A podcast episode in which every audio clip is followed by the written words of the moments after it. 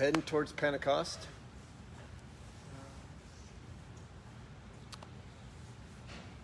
This year is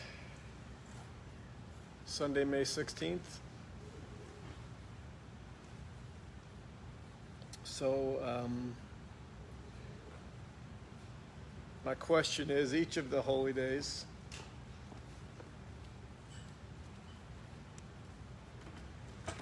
on each of the holy days, something significant within the larger redemptive story.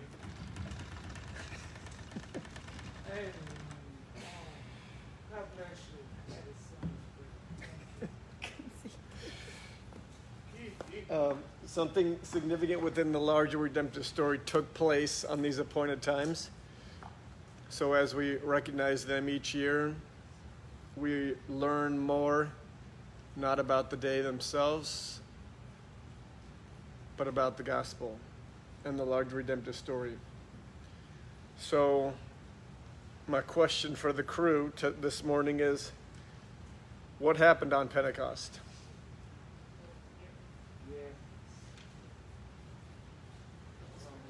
Okay? The, the Spirit of God was given. Okay, that's the easy answer.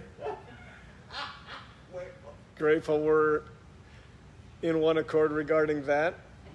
But, but my question is yes, each of these are events within the gospel, the larger redemptive story. God is reconciling all things unto himself through Christ. He is making all things new. The culmination of his plan is a new heaven and a new earth, the age to come. So each of these events are a part of that. So we understand that at Pentecost the Spirit was given, but what does that have to do with the gospel? Why was the Spirit given? What's that? Power. Power for what? For the mouthpieces to be the witness. Right? In Acts chapter 1, verse 8, Jesus told the 120 in the upper room to stay there and wait for the Spirit to be given. For when Uh, ver- Acts chapter 1, verse 8 You shall receive power when the Spirit has come upon you, and you shall be witnesses to me to the ends of the earth. So, so, um, so it goes a step beyond the recognition that the Spirit is given on Pentecost, and we, and we celebrate that promise fulfilled. Um, we we want to we want to take a step beyond that and remember why the Spirit is given. And the Spirit is given to empower the saints to be witnesses, right? The saints to be mouthpieces, the church to be the mouthpiece.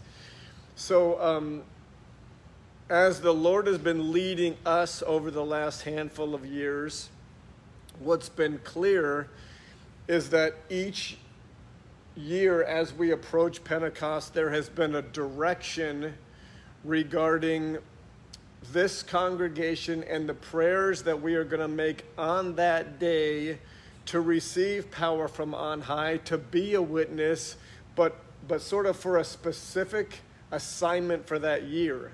I really feel like that's how the Lord has been dealing with us. Highlighted last year in particular by um, a, you know, a number of weeks leading into Pentecost praying to empower us to be faith, faithful witnesses during times of suffering. Um, to me, that is remarkable looking at the year that was going to proceed from there. Uh, so, so, us being a witness, each of us as individuals, each of us as families, this congregation, being a witness every year perhaps it's going to be that there's going to be sort of a almost like a specific flavor of that of our witness or a or a um, specific assignment regarding our witness. Last year, I'm very very certain that God empowered us to suffer differently. to, to suffer in such a way during a year in which suffering is happening all around us, suffer in such a way, or survive in such a way, or thrive in such a way that we are bearing witness with our lives that Jesus is real. And I praise God for every way in which we were empowered to do that, probably ways way beyond we even understand. Um, but that's sort of how I feel the Spirit's leading us. Like there's going to be an empowerment every year for our witness. Our witness in general is always going to be the gospel in the in the ministry of reconciliation. But perhaps every year that specific witness is going to take a specific uh, look based on the year the the Lord is is knows is coming. So so this week and for the next two weeks, I really believe that the Lord is um, is leading towards that moment, leading towards Pentecost. A, a, a, primary aspect of Pentecost is the saints being in one accord. So, so I believe that He's once again be, be beginning to prepare us to be on the same page and in agreement about what we are going to pray for empowerment for for the year to come. And um, last week, I, I already uh, kind of gave the answer. And um, it's interesting to me how it's kind of come to a head based on about two months back beginning this revelation regarding the divine nature. And um, if you remember the, the list in Second Peter 1. Ooh, this is this will be a good test. Let's see if we can remember the list. What's the first thing that we add to faith? Virtuous living. Second, knowledge. Third, self-control. Fourth, perseverance. Fifth, godliness. Sixth, brotherly kindness. And the list ends with love. Okay, it, what's interesting is sort of the, the parallel passage that actually the Lord gave Bonnie this morning um, is Ephesians chapter 4, in which um, Ephesians 3, Paul teaches about the, the revelation of the divine mystery. And then chapter 4 starts, Therefore, in, in light of the revelation, in light of the revelation, Michael, that you have been chosen, hallelujah, and that's a wonderful revelation to, to finally get our heads around. I beseech you, as a prisoner of the Lord, to walk worthy of, the, of that revelation walk worthy of the truth that you have been chosen. And so Paul lists a number of things, but that list ends with what? Love. Pursue the um, pursue love with one another. That keeps the peace and the unity. Then Paul in, in Colossians chapter three, and, and um, you know some of the ways in which this divine nature idea is communicated in the other epistles is the idea of a new man, putting on the new man. So, uh, Paul in Colossians chapter 3 says this.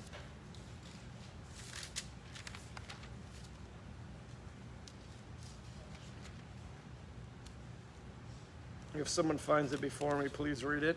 Therefore, as the elect of God, holy and beloved, put on tender mercies, kindness, humility, meekness, long suffering, bearing with one another, and forgiving one another. Often the lists are very, very similar.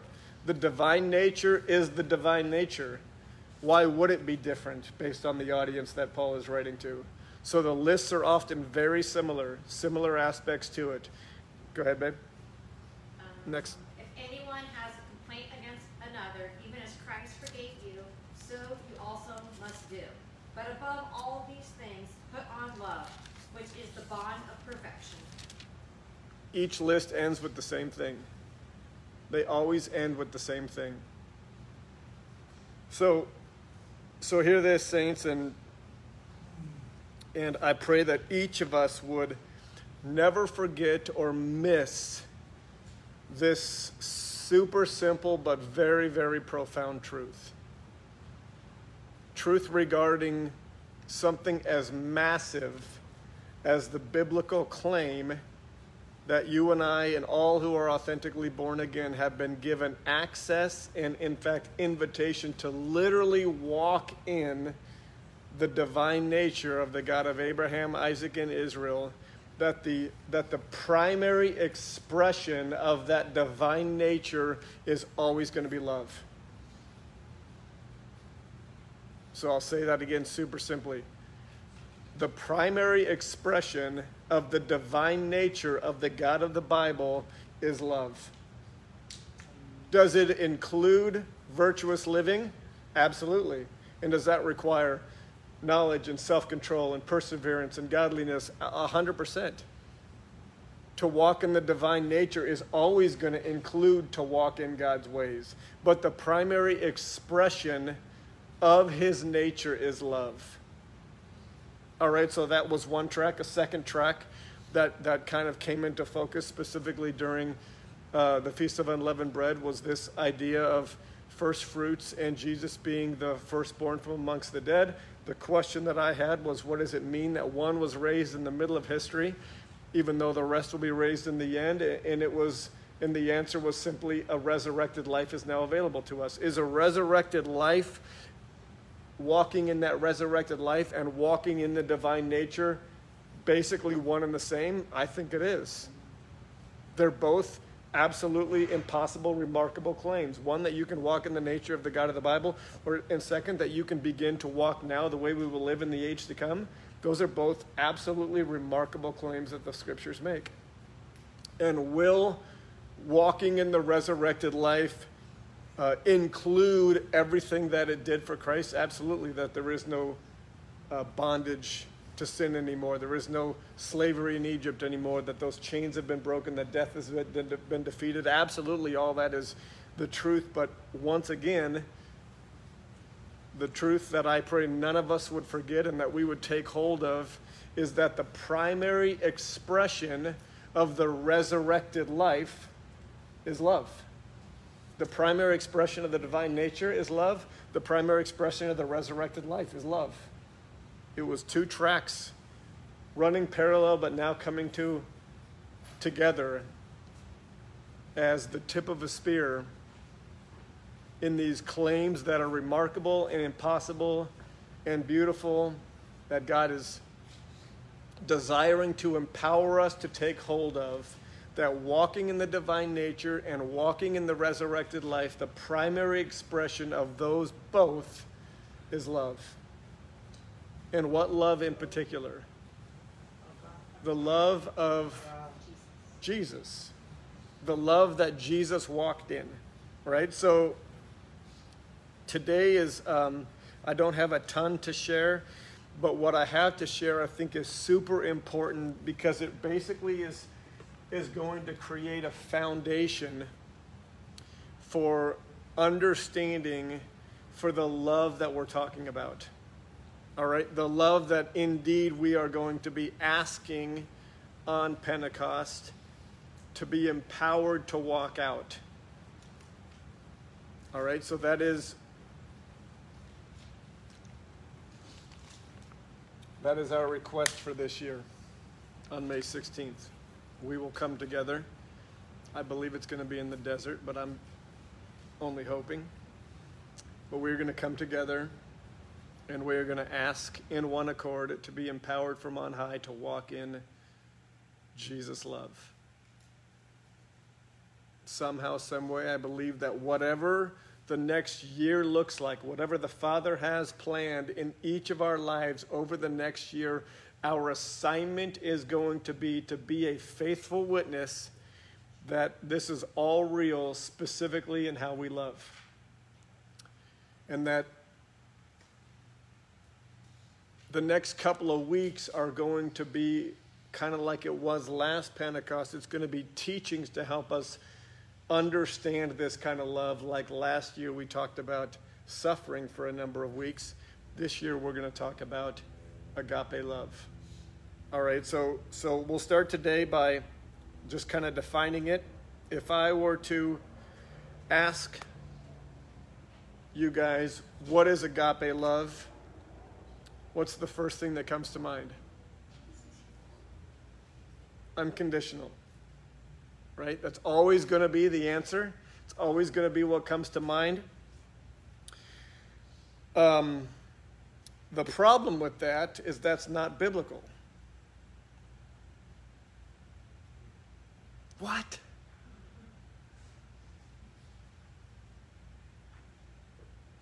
You guys believe that? There is not a single text of Scripture that describes agape love as being unconditional.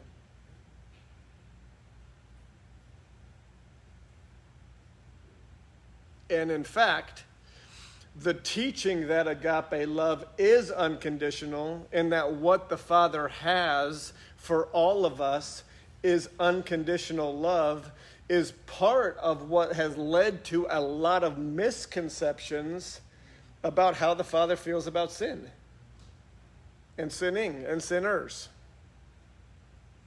Right? It's, it's led to this idea that God just loves us unconditionally, so what we do or how we live doesn't affect that. But again, I'll repeat there is not a single text that teaches that agape love or the love of the Father is unconditional.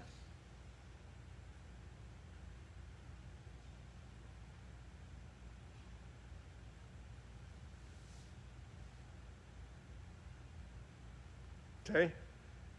Mind's blown. I, I understand that, but let's read a couple of texts and let's get to the bottom of then what is agape love. Um, go back to go back to um, God's love um, and God's this idea that God's love is unconditional. Uh, someone read for me, please, Psalm chapter five, verse five, and someone else find Psalm eleven, verse five.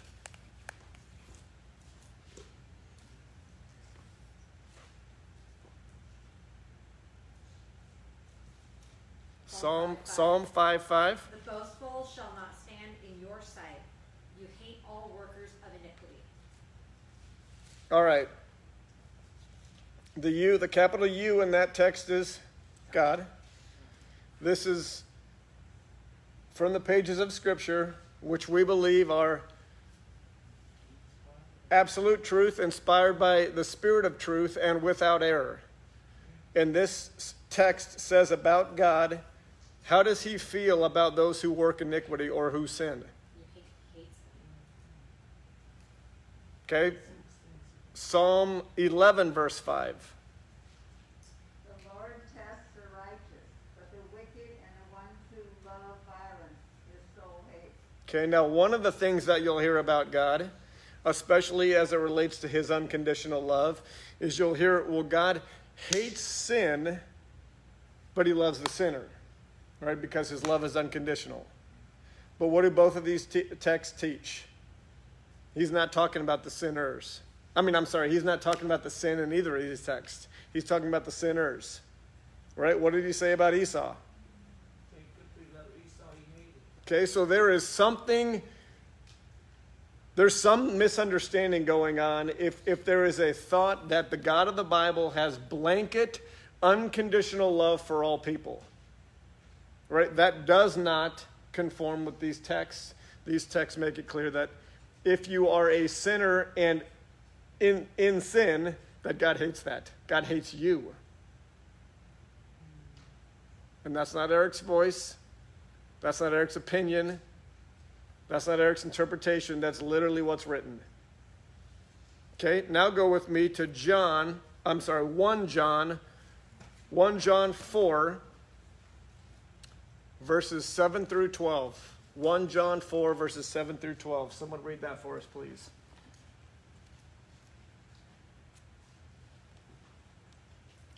You love. Let us love one another, for love is of God. And everyone who loves is born of God and knows God. He who, do, he who does not love, he who does not love does not know God, for God is love. In this, the love of God was manifested towards us, that God has sent his only begotten Son into the world, that he might live through him. In this is love, not that we loved God, but that he loved us and sent his Son to be the propi- propitiation for our sins. Propitiation is like payment. Beloved, if God so loved us, we also ought to love one another. All right. So, God, give me the right words to explain with clarity. What's that? Through 12? He read it. Oh, oh. Well,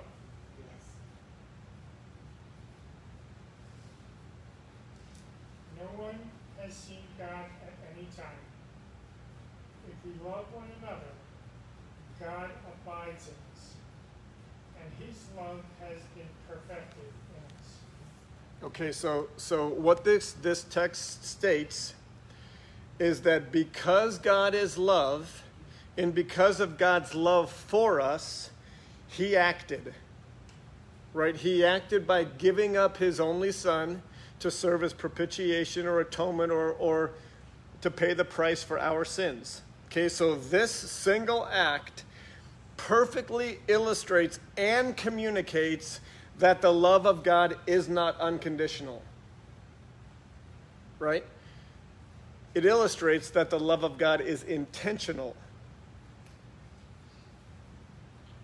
Okay, so I'm going to put one priority higher than another to help us better get our heads around agape love.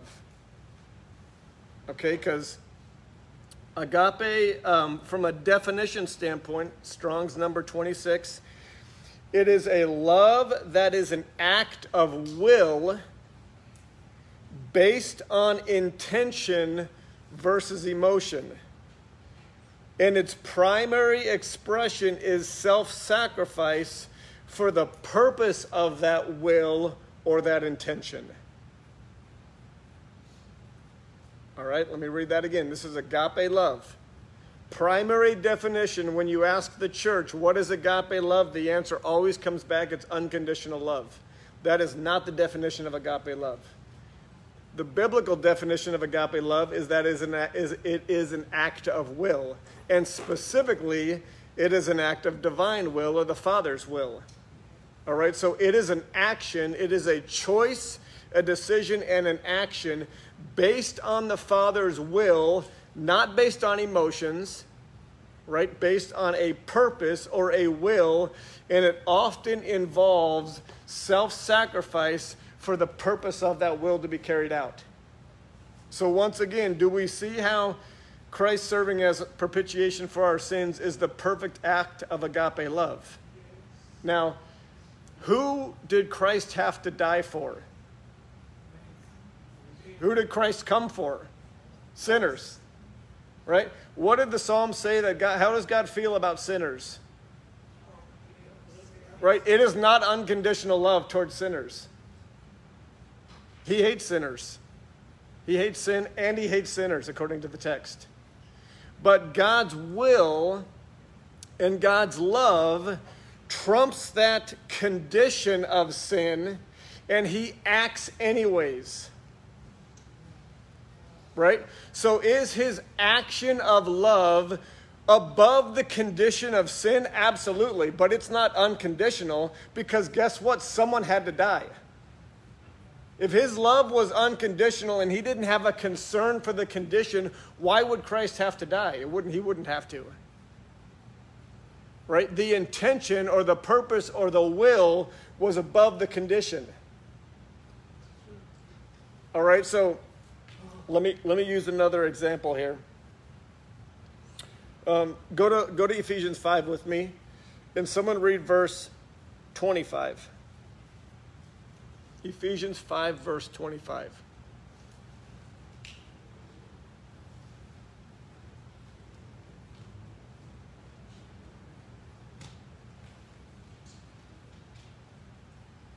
Husbands, love your wives, just as Christ loved the church and gave himself up for her, to make her holy, cleansing her by the washing by the washing with water through the word, and to present her to himself as a radiant church without stain or wrinkle or any other blemish, but holy and Okay, so this love in this almost singular verse for how a husband is to love his wife, it's the same love. It's agape love. And most people would think, well, that means that you love your wife unconditionally.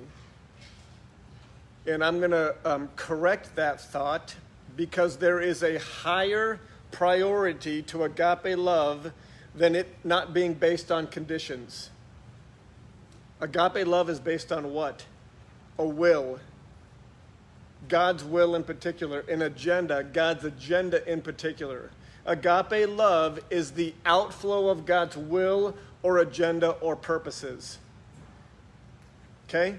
So in this text, and, and as husbands, as it relates to loving our wives, you're going to get a free, we're all going to get a free husband lesson right now.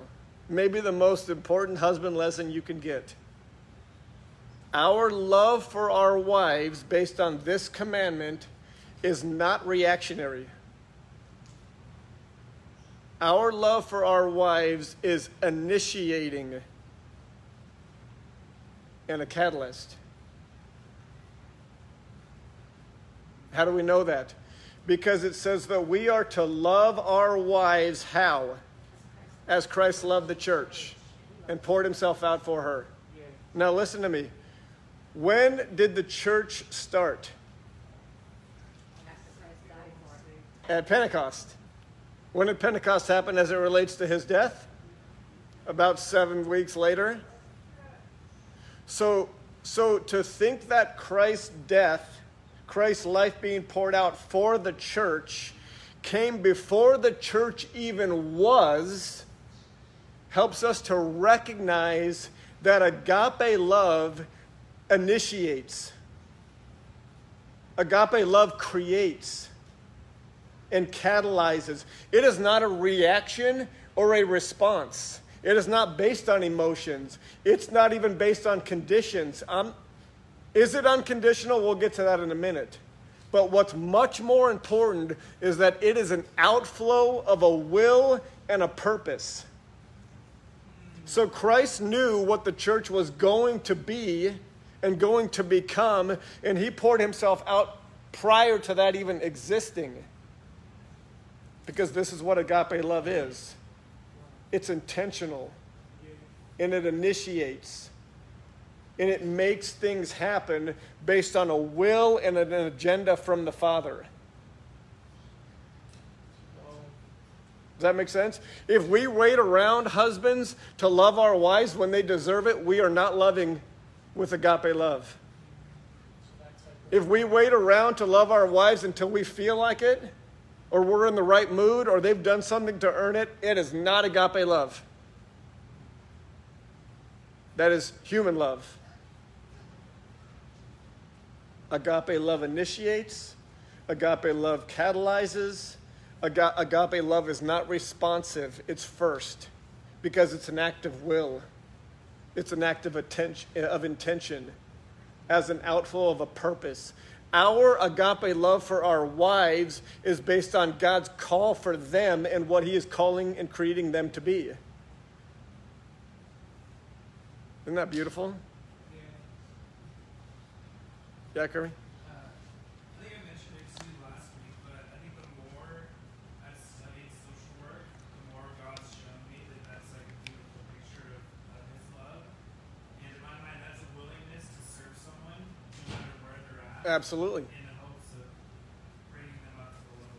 A hundred percent. That's a perfect way to. Here's what God is trying to do today, because I know this is tricky. Because now I'm going to say something that's really going to throw a curveball in it. And you know what it is?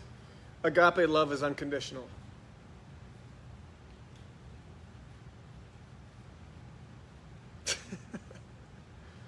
It's unconditional. What do I mean when I say that? It means the condition of the of the recipient of my agape love. I don't get a I don't get to count that condition as to whether or not I give it or not. But it's incorrect to say uncon, uh, um, it's not incorrect. God is fine tuning our understanding of agape love by not first and foremost saying it's unconditional love. That's not number one. Number one of agape is it's an act of will, it's an act of, atten- of, of intention, it's an outflow of a purpose. And that purpose trumps the conditions. What conditions? Any conditions. Just like my love for my wife trumps any conditions when I'm walking in agape love. My love for her comes first because it's an act of will, it's a decision based on the Father's purposes for her and what He's called her to become pure and without wrinkle. Even when she gets old. Okay, so it is unconditional, absolutely, but that's not number one. Number one is it's an act of what? Will for the Father's purposes. Just like sending Christ was. Did he send Christ without thought of the condi- was the conditions never going to withhold Christ going to the cross? Absolutely. Were, did, was, was God going to withhold that act of love because so many people would say no? He could have. But that condition was not going to stop his love.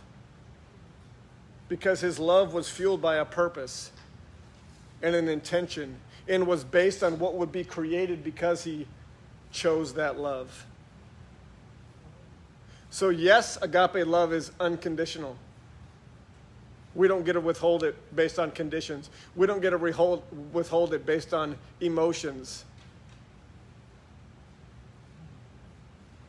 Because the purpose for which it's used is priority number one. What does this remove from any of us as it relates to walking in this love?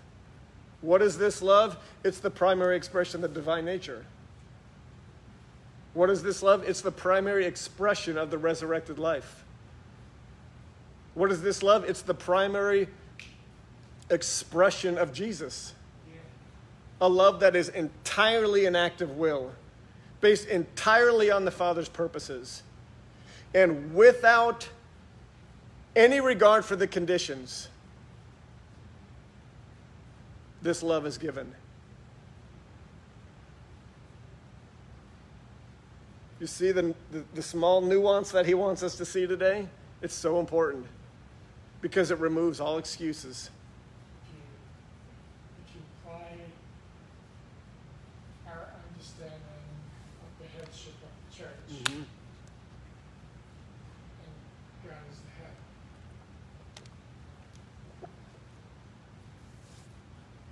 Um, it's, it's making me reread one John four, when he states in verse seven, Beloved, let us love one another, for love is God. Yep. I'll just stop Yep. right there. There's no condition in and around any of that. He's establishing a fact. Exactly right. Um, And the fact of his will and purposes for each of us in the coming year. Listen to me. He's got a will and a purpose for each of us in the coming year. Every one of us as individuals, every one of us as families, and for this congregation. He has a will for us to walk out a purpose for the witness that each of us are going to express. And what he is saying to us, guys, is that the outflow of this purpose, as it's revealed real time, is going to be a love that is an act of will. It's an act of intention.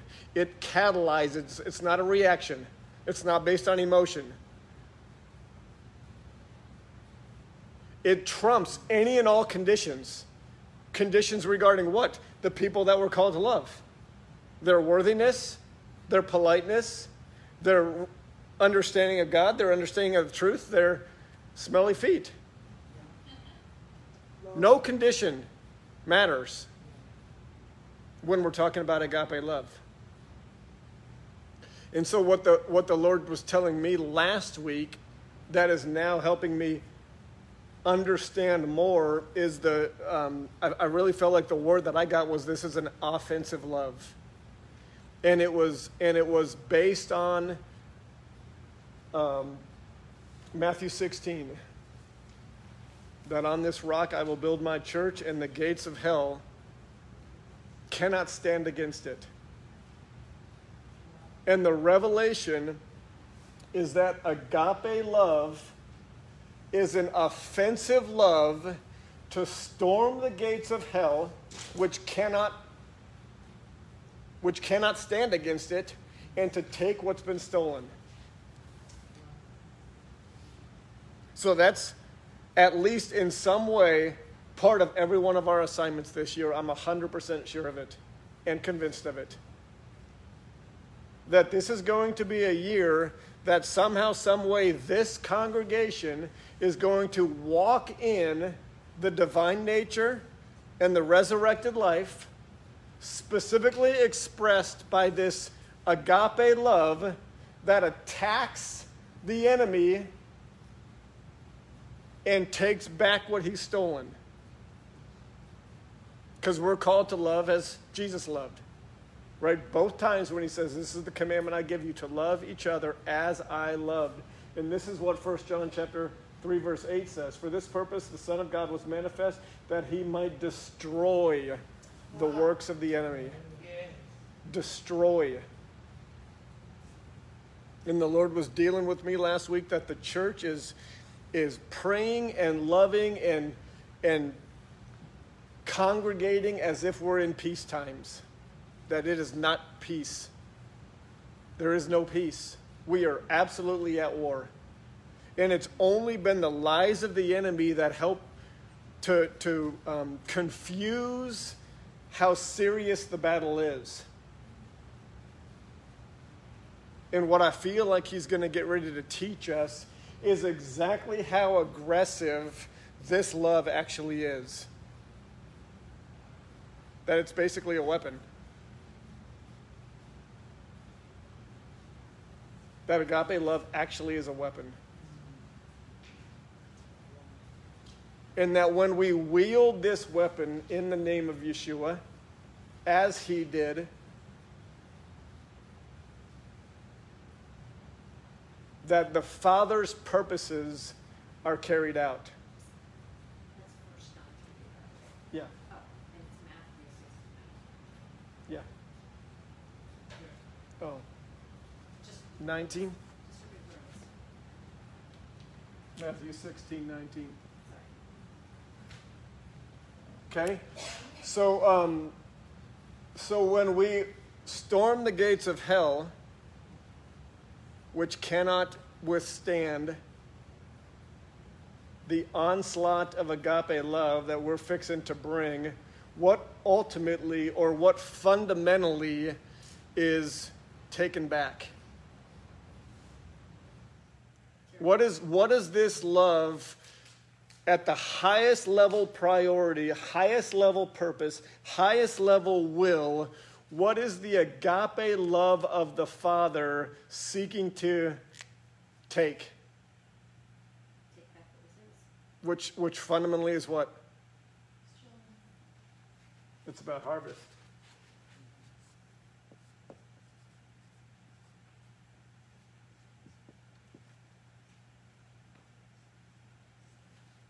That I mean, there will be there will be other aspects of the accomplishments of agape love, because we we're we're, we're going to share it within uh, uh, amongst the congregation as an act of God's will and God's purposes.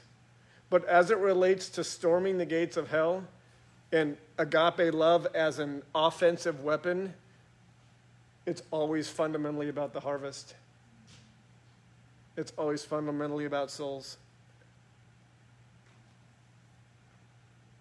And so, exactly what that's going to mean for this coming year remains to be seen.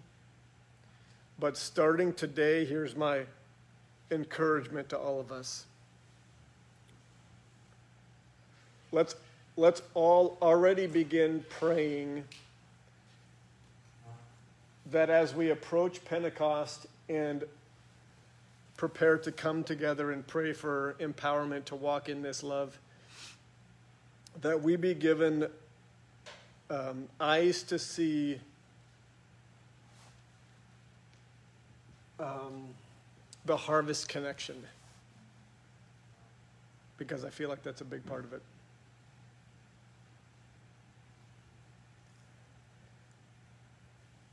And for today, your takeaway is twofold.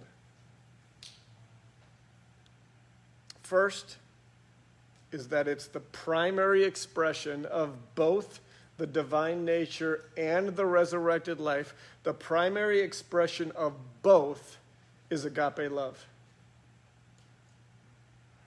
Virtuous living, 100% in place. Self control, perseverance, pruning of sin, walking in holiness, all of that is foundational to walking in the divine nature and walking in the resurrected life. But the primary offensive expression of what we're being called into is agape love. Love that is an act of will, the Father's will, an act of intention, the Father's intention, for a specific purpose, the Father's purpose. It is absolutely unconditional, meaning we do not get have permission to withhold it for any conditions. But the fundamental understanding of this love is that it is an act of will, it's a decision. And as we are called to walk in that decision, I believe the Spirit is going to empower us to walk in this love in ways that just slaughter the enemy. Hallelujah. Take what's been stolen in areas where we do not see hope and have experienced no, no success and no victory. That victory is coming, I'm telling you.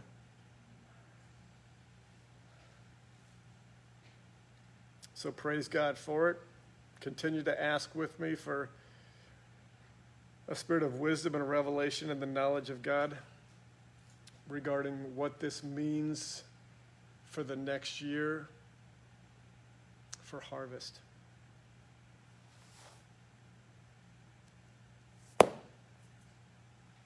Okay?